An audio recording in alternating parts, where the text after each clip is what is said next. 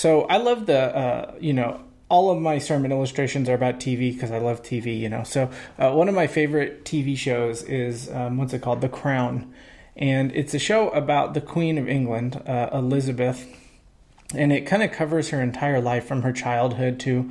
Uh, I think the next season is going to get into all the Princess Diana stuff, um, but it's really interesting. We are Americans, for some reason, are fascinated uh, with the idea of the British royal family for some reason. Like uh, remember uh, oh uh, William and Kate I think was her name uh, who got married and everybody woke up at midnight. And then the other one the little brother got married too. Um, you know people are waking up at midnight two in the morning to watch these weddings uh, here in America. And we're just fascinated by the whole thing the whole royalty um, you know shtick. And uh, one of the things that's fascinating though is just the um, the the the pomp and circumstance and the the pageantry and all that sort of stuff and the rituals. And as I was watching The Crown, one of the things that was really interesting to me was um, the part where uh, there's a dude and like basically this guy's job he works for the royal family and his main job is when people show up to buckingham palace or to wherever to meet the king uh, sorry, to meet the queen, uh, he goes, this guy goes through all the royal protocols. I don't remember what they are off the top of my head, but it's like make sure you you you shake her hand and bow and like uh, don't ever turn your back to her and you have to walk out backwards. And you know there's like all these protocols. And so everybody who meets the queen has to meet this guy first and has to get the sort of this guy prepares them for meeting the queen and I thought that, you know, I, I always thought that was really funny. There's all these protocols. But anyway, it's kind of an interesting job that this guy has. Everybody he meets, they don't care about him at all. All they care about is what's coming right after they meet this guy. His whole job is just get them ready for the queen. Uh, that's the job of John the Baptist, who we're going to read about today. Um, his job is to show up before people meet the royalty, right? Before people meet the king, and to get everybody's uh, but instead of the royal protocol of, oh, you have to bow in this stuff or we'll chop your head off or whatever, I don't know what happens if you don't bow. But, you know, before, uh, uh, unlike that, what he's doing is he's preparing the hearts of the people of God uh, to meet the king who's coming, the King Jesus. And so we're going to read about the ministry of uh, John the Baptist today. So uh, we'll be, we'll start here in Luke chapter 3. We're going to read the first two verses here. It says, In the 15th year, of the reign of Tiberius Caesar, Pontius Pilate being governor of Judea, and Herod being tetrarch of Galilee, and his brother Philip, tetrarch of the region of Ituraea and Tracho, Trachonitis, maybe, and Lysanias, tetrarch, tetrarch of Abilene. During the high priesthood of Annas and Caiaphas, the word of God came to John, uh, the son of Zechariah, in the wilderness. So, last time we left off with the story of the boy Jesus in the temple, and it said he returned, you know, the whole thing from last week with uh, the meeting the, the, the scribes and Pharisees and learning, and the boy Jesus growing up, and we talked about the humanity of Jesus. Well, now Luke skips the narrative. Uh, you know, till Jesus is now in his 30s. So uh, we jump forward a whole bunch of years, probably something like 20 years or more.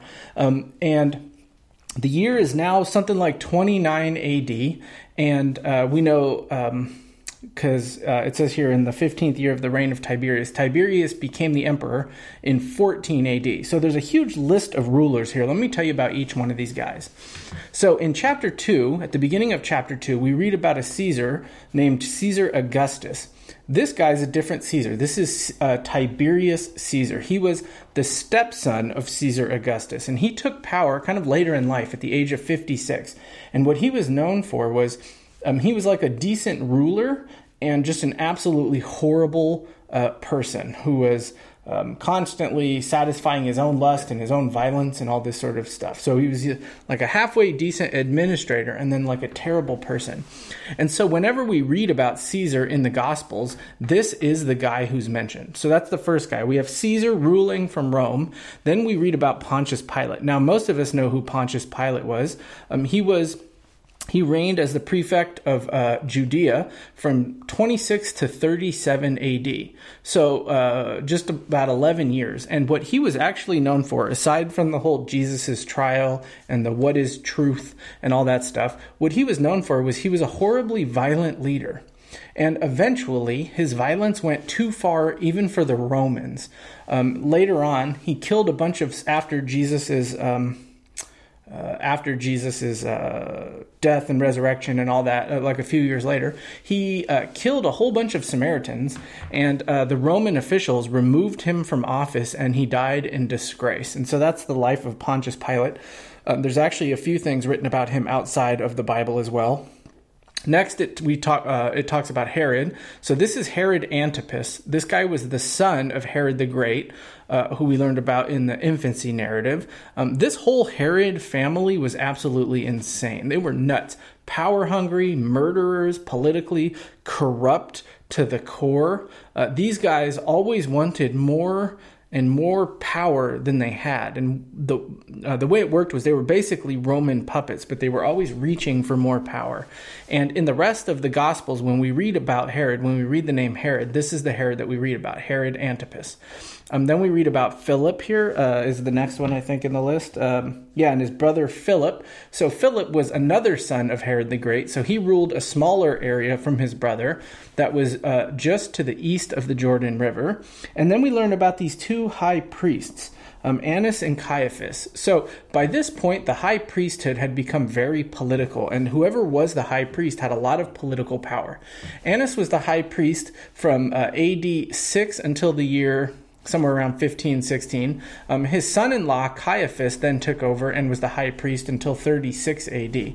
And normally, what would have happened was the high priest would have served uh, a lifetime term, like a Supreme Court appointment. But by this time, the high priesthood had become so uh, political and they had become these Roman puppets. And so, in one sense, Caiaphas was the high priest because Rome had put him in as the high priest.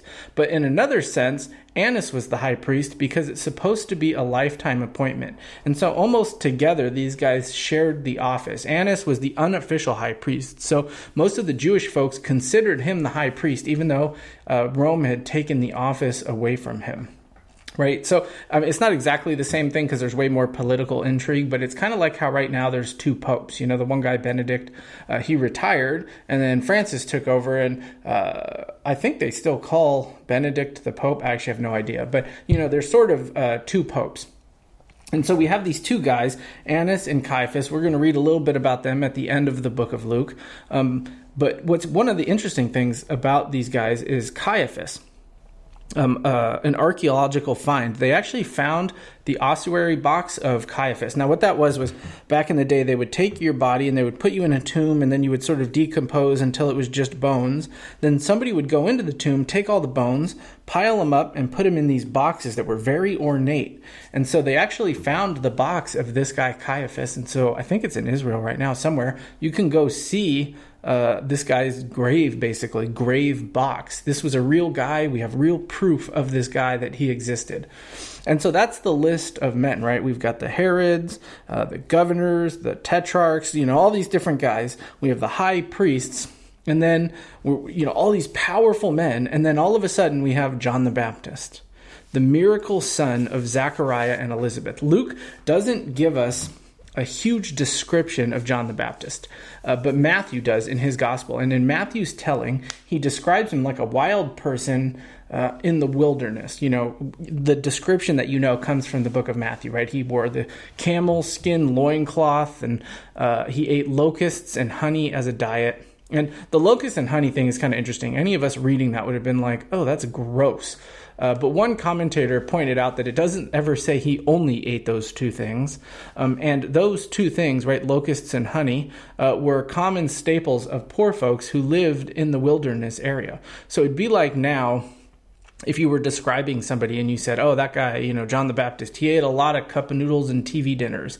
Basically, John was a part of this group of poorer people uh, who lived out in the desert region, and all of this is done to paint John uh, as one of the non elites, right? We have all these elite people. We have Caesar and Pontius Pilate and the Herods and the high priests, and then we have John, who's just this regular poor guy who lived out in the wilderness in Israel. There's this contrast.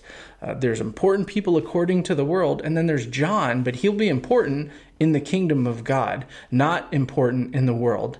And so, what it says is that the word uh, wait, let me find it exactly. Uh, the word of God came to John, the son of Zechariah, in the wilderness.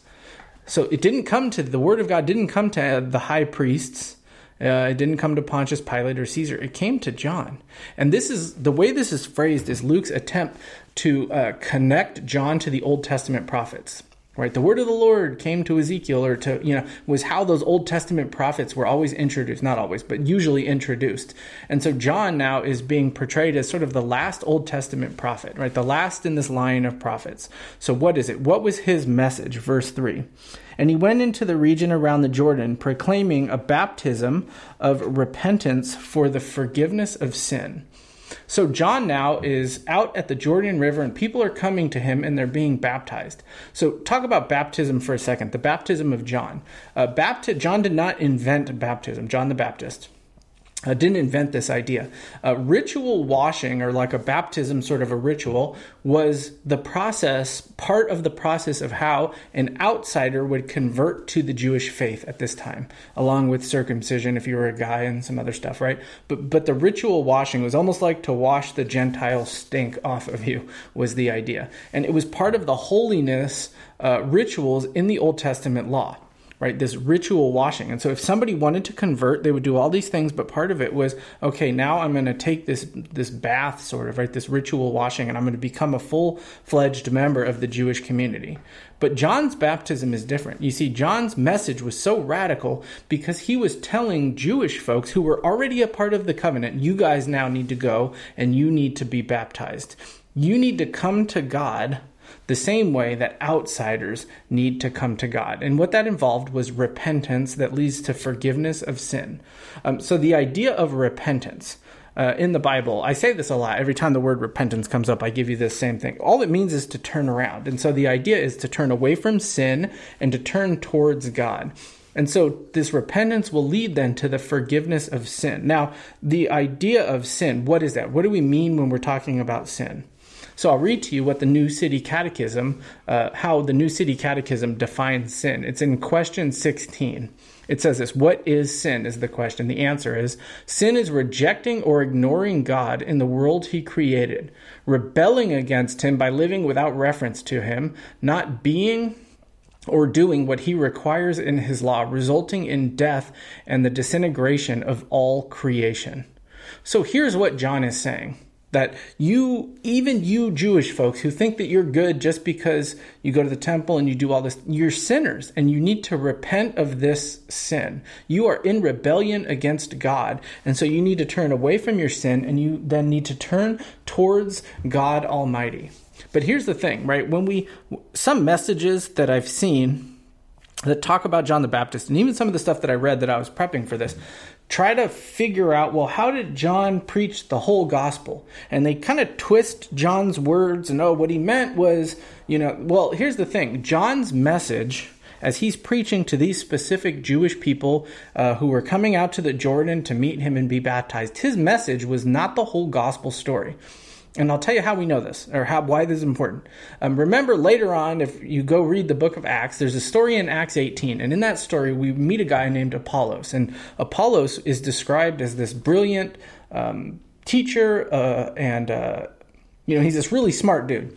And but the thing is, he what it says is, um, uh, or uh, he's discipled, I'll say this, he's discipled by Aquila and Priscilla. And as they get to know him more, what they realize is, oh, he doesn't have the whole story. And Luke specifically says in the book of Acts, who also wrote our book, the guy who wrote the book of Acts, he specifically says that, oh, all he had ever heard of was John's baptism. And so they took him aside, uh, Aquila and Priscilla, and they discipled him and they filled in the gaps. The point being, the baptism of John wasn't the whole story, it wasn't enough. He was calling people to repent of their sin and and to turn back to God. But remember, uh, what he was really doing is he's telling people about the problem and then getting them ready for the solution. He's not giving them the whole solution. The baptism of John specifically uh, was just getting people ready for the coming king. That's his mission, getting people ready for the messianic king who's about to show up and perform his ministry and die and rise again. So he's, he's preaching this baptism of repentance.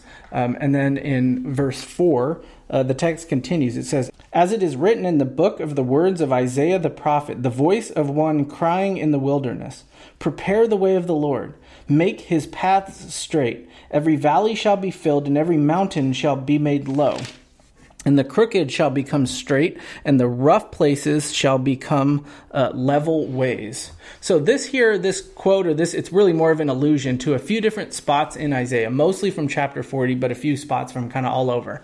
Now, remember the promise of the, the, the coming messianic king that comes from 2 Samuel chapter 7, where God tells David, there is going to be a Messiah, this king, and he's going to come from your line.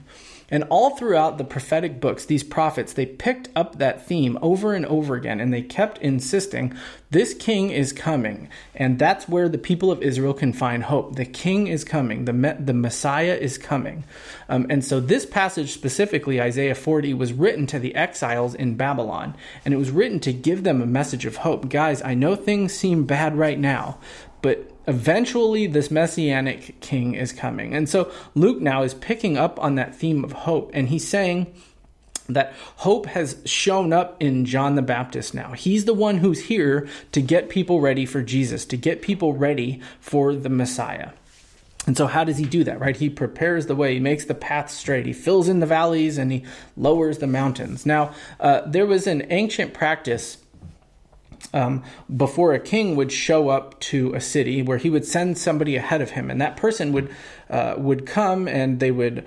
Uh, you know, get the whole city ready for the king. So all the different preparations, and sometimes that involved smoothing out the road leading into the city, so the king's, you know, chariot or cart or horse, whatever, you know, would be a lot smoother. Um, and so this is sort of a reference for that. It's a lot like how I remember a while ago watching, you know, one of those um, I don't know, History Channel or Discovery Channel or something, where they were talking all about what happens before a presidential visit, like all the planning. And I remember it was, um, I forget if it was Bush or Obama, but one of the presidents was doing a visit to um, somewhere in Florida, Tampa or somewhere. And so they followed the the team that would go ahead of the president and get everything ready, and they would fly down the um, the Beast. That's the um, the presidential limo. They would fly that down. They would clear all the paths and get the police all ready. And I mean, it's this big, elaborate process to get everybody ready for the president who's going to fly in. And then the president flies in and he doesn't see most of this stuff that happens, right? Well, that kind of reminds me of what John is, how John is described here. He's the one who goes ahead, he makes these preparations, and he's getting people ready uh, for the coming of the king. That's what his ministry is all about. Not solving everybody's problems, not teaching them how to ultimately be forgiven, not to teach the entire gospel gospel, but for this specific group of people, he was called to prepare their hearts because the king was coming. And so, verse 6, though, the end of the quotation, it says this And all flesh shall see the salvation of God. So remember, John's ministry is to Jewish folks. That's who he's called to. Almost exclusively Jewish folks are coming out to see John. And he's calling them to be baptized just like outsiders uh, were baptized. That was an absolutely radical idea. But another radical idea here that we've seen already in the book of Luke a handful of times is that salvation was meant to extend beyond the ethnic Jewish people and to the Gentiles, right? That's what it says. All flesh, meaning all different kinds of people. This doesn't mean this isn't universalism. This doesn't mean every person in the entire world will be saved. But when it says all flesh, it just means like all different kinds of people are who are made in the image of God are going to be redeemed outside of the ethnic Jews and the gospel is going to go to the world. This this Messiah is not just going to be the king of the Jews. He's going to be the Jewish king who saves all kinds of people, right? But it's not all that's the good news, right? It's not all just roses though. There's the flip side of this, right? The king is coming, but some people are going to reject him. And so it says here in verse 7, he says therefore to the crowds uh, that came out to be baptized by him, you brood of vipers, who warned you to flee from the wrath to come. So Luke doesn't specifically tell us who these crowds are. He just says the crowd. Uh, Matthew does get a little bit more specific, and he says among that crowd was a group of religious leaders who were there to see, kind of evaluate John. Who is this guy? What is he all about? And so look at what he calls these guys. He calls them a brood of vipers. Now, I hate snakes uh, like more than I hate working out, uh, almost as much as I hate the Dodgers. I really don't like snakes. And uh, what he calls them is a brood of vipers, which is like a pile of snakes. It's like a full body shivers worth of snakes. Ew, even thinking about it is gross. It's like in that movie True Grit. If you ever saw either one, I think it had snakes in both of those movies, the new one and the old one. Um, in True Grit, you know, the little girl falls into the pile of um, of rattlesnakes. But if you've ever seen that, like on uh, you know Animal Planet or was it Planet Earth or one of those, where there's just literally it's like a pile of uh, snakes and they're all slithering on top of each other. It's gross and it's awful. And then when you add that onto the imagery of the snake in the garden, it's clear what John is saying. He's basically calling these guys uh, who are there with impure motives. He's calling them an evil pile of yucky, disgusting snakes, right? He's questioning their motives for being there. And he says, he's talking about the wrath to come. And so, do you see both sides of John's message? There's grace coming for some who turn to the coming king, and there's wrath for those who don't right? The wrath that's to come. And he's telling them, don't think that just because you were born into this people of God, don't think just because you're a leader of the Pharisees or you're a leader of the Sadducees, that you work in the temple or whatever it is that you do, don't think that you don't have to repent as well.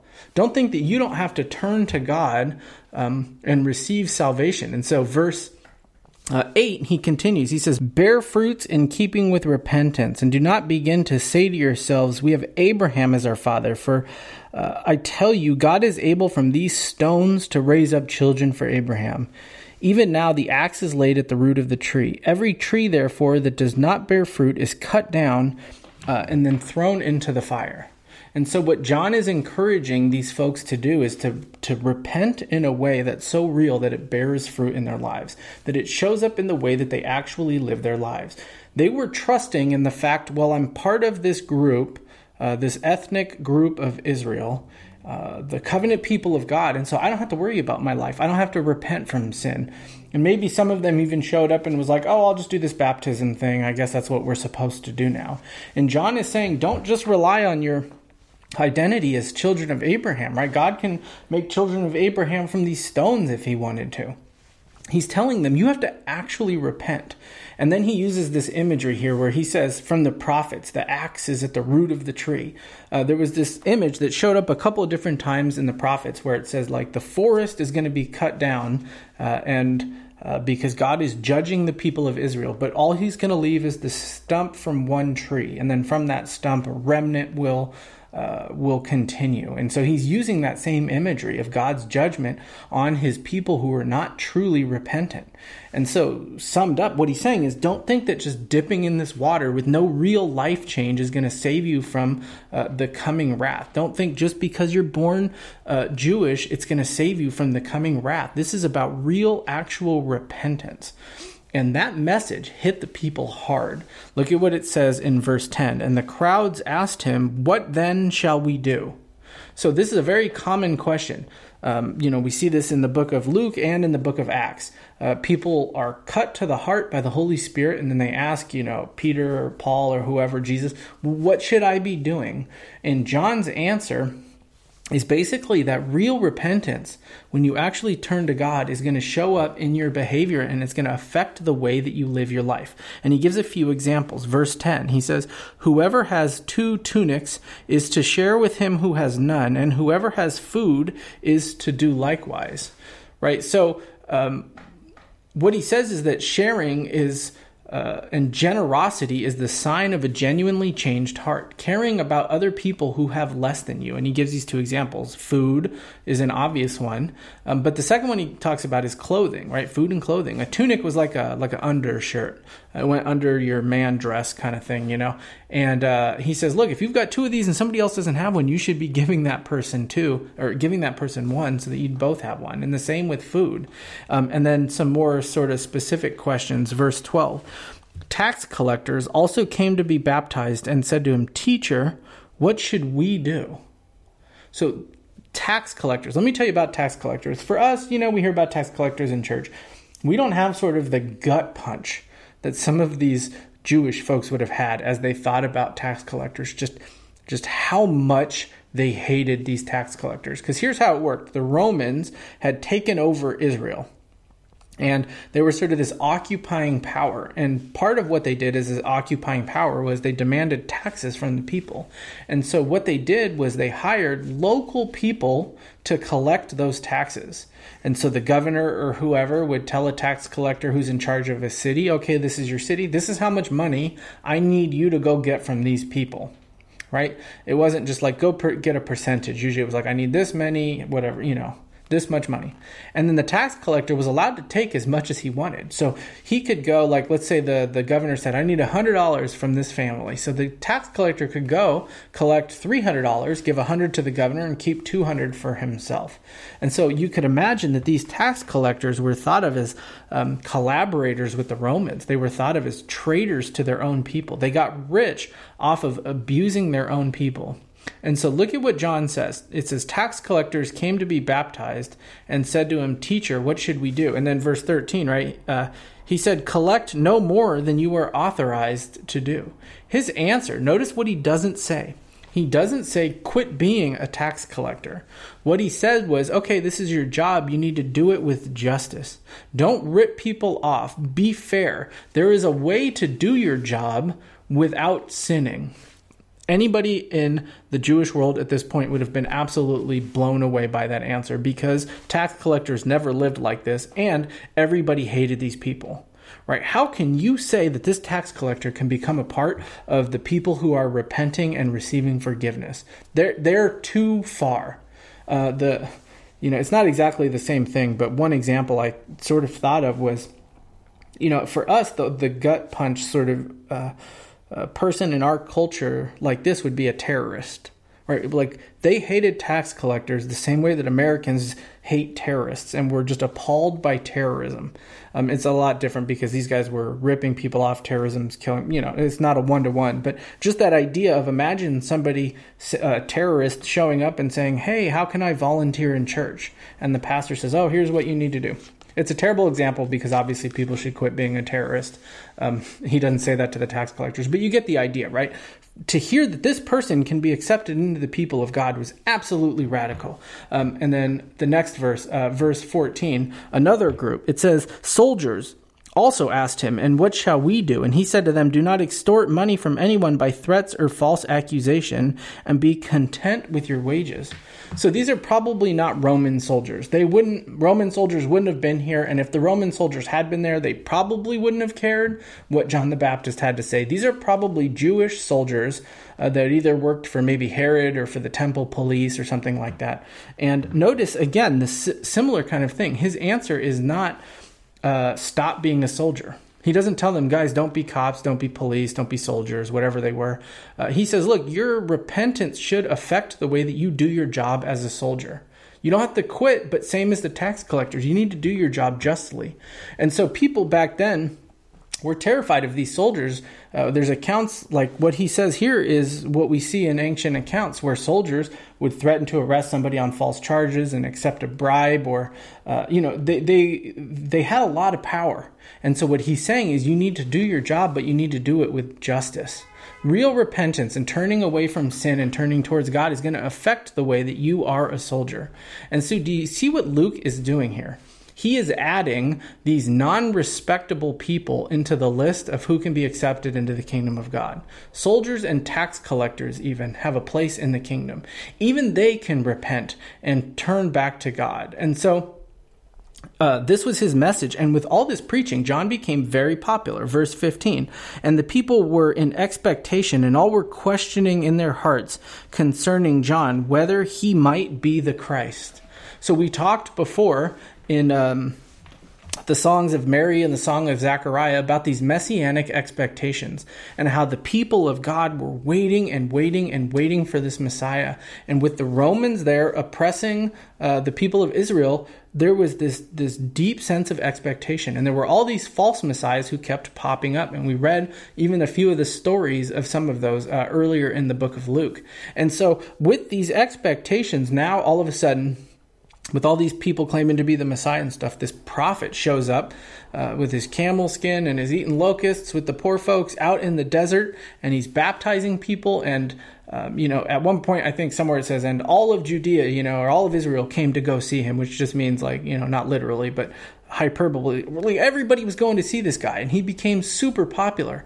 And uh, the reason that the Pharisees and the, the teachers and the scribes or whoever it was was out here investigating John was everybody was wondering, is this guy the Messiah? Is this the Christ that we've all been waiting for. And look at his answer in verse 16. John answered them all, saying, I baptize you with water, but he who is mightier than I is coming, the strap of whose sandals I am not worthy to untie. He will baptize you with the Holy Spirit and fire. His winnowing fork is in his hand to clear his threshing floor and to gather the wheat into his barn, but the chaff uh, he will burn with unquenchable fire. So John's answer is, I'm not the Messiah, but the real king is coming and I'm not even worthy to tie his shoes. So the rabbis, there were the way it worked back in the days, a rabbi would have a whole bunch of disciples. And what these rabbis taught was that the disciples had to do basically whatever the rabbi asked but tradition said that they had to do anything the rabbi asked except for like feet stuff. So you don't have to wash the feet, you don't have to tie shoes, because even that is too humiliating to ask of a disciple. And so what John is saying is this is where the master and disciple usually are. He's like, this master is so great that even I, who you guys think might be the Messiah, I'm not even worthy to do the thing that normally we wouldn't even ask people to do. That's how great this king is going to be. And John says, I'm going to baptize you with water. But this this man, this this Messiah is going to baptize you with the Holy Spirit and fire. This is a reference to Pentecost. Um, the pouring out of the Holy Spirit, the greatest gift that God has given his people is the empowerment of the Holy Spirit. But again, here there's this tension, right? The same as before. There's a tension of some of you are going to receive the baptism of the Holy Spirit, uh, but then the flip side is some of you are going to receive judgment. That's what verse 17 is. His winnowing fork is in his hand. He's going to clear the threshing floor and gather the wheat into his barn, but the chaff he will burn with unquenchable fire. What that meant was uh, the wheat and the chaff. Uh, the chaff was like this stuff that was around the wheat, and you had to get it off so that you could use the little wheat kernels or whatever they're called. And the way they would do that back in the days, they would have these big winnowing forks, and they would make a big pile of it, and they would scoop it and they would throw it in the air, and the wind would come through and blow, and all the chaff was so light it would blow the, the chaff off of the wheat, so the wheat would fall to the ground, but the chaff would blow away, and they would just do this all day, and it was a way to separate the wheat from the chaff. And so what John is saying is that when the Messiah comes, some of you are going to receive the baptism of the Holy Spirit and you're going to be gathered together and taken into the barn, but some of you are going to be taken uh, aside for judgment. The rest of you who reject this Messiah, this King, are going to receive the judgment, and that's going to be super unpleasant, to put it mildly. Verse 18, he continues So, with many other exhortations, he preached uh, good news to the people. So this what what Luke calls this is the gospel. This story of some of you are going to receive grace and some of you are going to receive judgment. All of this uh, is the gospel story. And so even the judgment is a part of the gospel. And we can't leave that out when we talk about the gospel. Um, let me just take a quick sidebar here. Now, some people, when preachers stand up and we talk about judgment, immediately people go, Oh, I don't like this idea. I don't like the idea of a God who judges. Who is God to judge me? Um, if, but let me say this if there is no judgment from the Creator, right? God is a just judge. He is a perfect judge. Nobody who receives judgment from God is ever going to say, I don't deserve this, right? But if you take that away, right, the perfect judgment of a perfectly holy and just God, uh, what that means is now here on earth, we have to take judgment into our own hands. So when somebody harms me, I need to go and I need to make it right. I need to be the one who judges that person. But if God is the judge, what that does is that frees us to love and serve even enemies. And so, if you take out the part where God is the perfectly holy judge who hates sin and who hates what sin does to us, if you take that away now, all of a sudden you're left with a situation where there is no justice, right? There is no just, perfect judge, and we have to act as the just. Um, as the judge. So the when Jesus talks later on we'll read this about loving enemies that's only possible if you can leave the judgment to God. And so this reality of judgment was a part of John getting the people ready for Jesus and they responded in huge numbers. Um, But it wasn't all good news for John, right? His honesty and his talking about sin and judgment and repentance and bearing fruit, all of this stuff ended up being his sort of, um, well, his earthly undoing. Look at verse uh, 19 and 20. Uh, but Herod the Tetrarch, who had been reproved by him for Herodias, his brother's wife, for all the evil things uh, that Herod had done, added this to them all that he locked up John in prison. So Luke ends the story of John the Baptist. Well, we'll read about Jesus' baptism next week, but he sort of jumps forward for a second and tells the end of the story of John the Baptist. Here's what happened: is Herod Antipas, this guy we've been reading about, he divorced his first wife, uh, who was a princess from the kingdom where Petra, if you've ever seen the rock city of Petra from Indiana Jones, the princess from that kingdom was married to Herod Antipas, and he divorced her, and then he married his niece, who also happened to be his brother's wife. Her name was Herodias. This is very West Virginia of them, and I'm just kidding. Don't write me emails from West Virginia. Um, but uh, so his niece was his brother Philip's wife and which is actually a different Philip. It's a long, it's very complicated. Uh, anyway, John spoke up in public uh, against this marriage and the divorce and the marrying his brother's wife for a lot of Old Testament reasons. Right? He's breaking a ton of these Old Testament laws, and John speaks up about this. And Herod uh, has John arrested to silence him. Now, Herod seemed to like John and didn't really want to kill him, uh, but the new wife, Herodias, hated John the Baptist. And one day, uh, we learn in the book of Mark, um, is and uh, one of the other gospels, I think it's Matthew. Uh, one day, Herod got drunk with some of his buddies, and he had his stepdaughter. So Herodias' daughter um, which is also his great. And anyway, it's very complicated. Anyway, his stepdaughter came and she came in and she danced all strippy and naked for them or whatever. We don't know, it, all seductively. Uh, and he liked it so much that in his drunken state, in front of all his idiot buddies, he promised, "I'll give you anything you want, up to half of the kingdom." Um, and so she goes back and says to her mom, "Well, what should I ask for?" And the mom is like, "This is my chance." Asked for the head of John the Baptist on a platter. So the daughter goes back and asks for that. And although it doesn't seem like Herod wanted to kill John, he didn't want to look like an idiot in front of his friends either. So he had John the Baptist beheaded and then the, his head given to the daughter on a platter. And that's how the life of John ended, executed for calling out a local ruler uh, on his very public sin. Right? And so here's this very bold preacher uh, this amazing man of God. And I want to give you three ways that John the Baptist lived uh, into the kingdom of God. Three things that we can emulate that John the Baptist uh, did, that where he lived into the kingdom of God. So the first one is this: um, with a kingdom mindset, you don't need social standing. This is going to be one of the key themes in the book of Luke is that God is constantly identifying with the poor and the oppressed over identifying with the rich and the powerful. And we talked about this as we were reading together uh, on Wednesday nights, the Generous Justice book by Tim Keller. And in most other religions of the day, the gods were identifying with and supporting the rich and the powerful. And if you were rich and powerful, it's because the god Baal or one of these other gods, Ashereth or whatever, was blessing you. And so the richer you were, the more powerful you were, the more blessed you were by the gods. And then Yahweh comes along and says, everybody, rich, poor, whatever, is made in my image. And then the law of Moses even uh, sets out rules to protect the poor and the oppressed, which is not something we see in any other ancient culture, because that's where the heart of God is with the poor and the oppressed. And so, as we open up the book of Luke, and as we look at the book of Luke, uh, who are the heroes so far? Right? We have Zachariah and Elizabeth, who were barren into their old age, which is very shameful in this society. It would have brought shame upon them. We have Mary, the peasant girl that everybody thinks uh, is immoral. We have Joseph, the poor carpenter. Uh, we have the shepherds, the blue collar workers.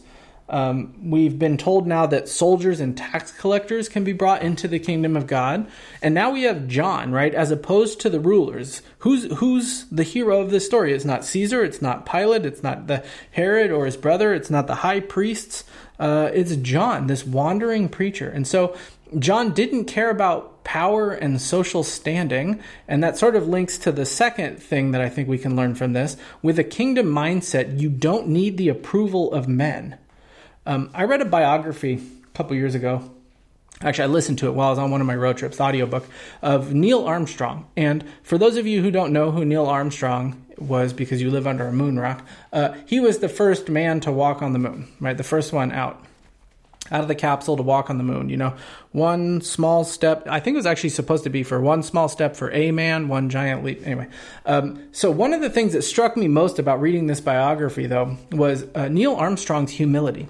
He never really campaigned to become the first guy to walk on the moon. The job just sort of fell in his lap, and he was in the rotation, and he was next. Uh, and after it was all over, he spent a ton of time traveling around and talking to kids about space and science in classrooms. Um, and in the book, the author had a really interesting line. I, I didn't look it up. It was something like this, where he said, Look, the fact that there are no Neil Armstrong rocket burger joints tells you pretty much everything you need to know about the man, right? He didn't exploit his fame for wealth, and he died kind of like a middle class guy, you know, nothing special. Uh, Neil Armstrong, though, was a genuine brave hero of humanity who accomplished something absolutely stunning. And it never got to his head because Neil Armstrong didn't need the approval of man. John the Baptist was just like this, but maybe amplified. His ministry was never about his own ego, his own fame. He was crazy humble. Uh, in John 3, in John chapter 3, um, he even says this about Jesus. Some of his disciples are complaining, oh man, Jesus, there seemed to be this rivalry with John's disciples and Jesus' disciples. And John says, look, he's the Messiah, right? He must increase, but I must decrease. And so with John the Baptist, there was no book tour, there was no speaking tour, there were no conferences. He didn't check his Instagram likes all the time to get approval from strangers. He had the approval from God, and that was all he needed. And so with John, he didn't care about his social standing and his power, he didn't care about the approval of man. So, what is it that drove this man? What is it that, that drove John the Baptist? It was his mission, right? It was his place in the gospel story. And that brings us to our third thing our third idea. With a kingdom mindset, you point people to Jesus, right? That's what John's ministry was all about pointing people to Jesus and then getting out of the way. We live in a very, in a world that doesn't know Jesus. Some people maybe know a little bit about Jesus. Some have uh, like mis- misguided views about Jesus. Like there's the group of people who are you might see this phrase every Easter. There's all these documentaries on the Discovery Channel and the History Channel. Who was the real Jesus? Who was the historical Jesus? And these guys think that they're being all academic and scholarly by just basically going through the Bible and saying, oh, "I don't believe this part. I don't believe that part." We're only going to search for the historical Jesus honestly ignoring all the stuff that we talked about in the first sermon on Luke about how the book of Luke is the best, you know, these gospels, these four gospels really are the best uh, historical evidence, and there's strong historical evidence that this is really what happened. So there's the historical Jesus folk. There's the people who think, well, Jesus was just a good teacher. Um, and we've talked about this too, right? C.S. Lewis demolished that argument because Jesus said he was God. So, you know, he can't be a good teacher, right? Either he's crazy, he's a liar, or he really is God. Those are the options. Um, we have people who think that Jesus is sort of the angry killjoy, the, the principal in the sky who always wants to get you in trouble, right? If you don't have uh, you know, if you guys have sex, I'm going to destroy you with the plague kind of Jesus. I just hate when people are smiling. Um, we have that's you know that's one. We have the Eastern philosophy Jesus, where Jesus was basically some sort of a hippie who would have got along great with the the Beatles while they're you know dropping acid in India. Uh, we have oh we have the easily bribed Jesus.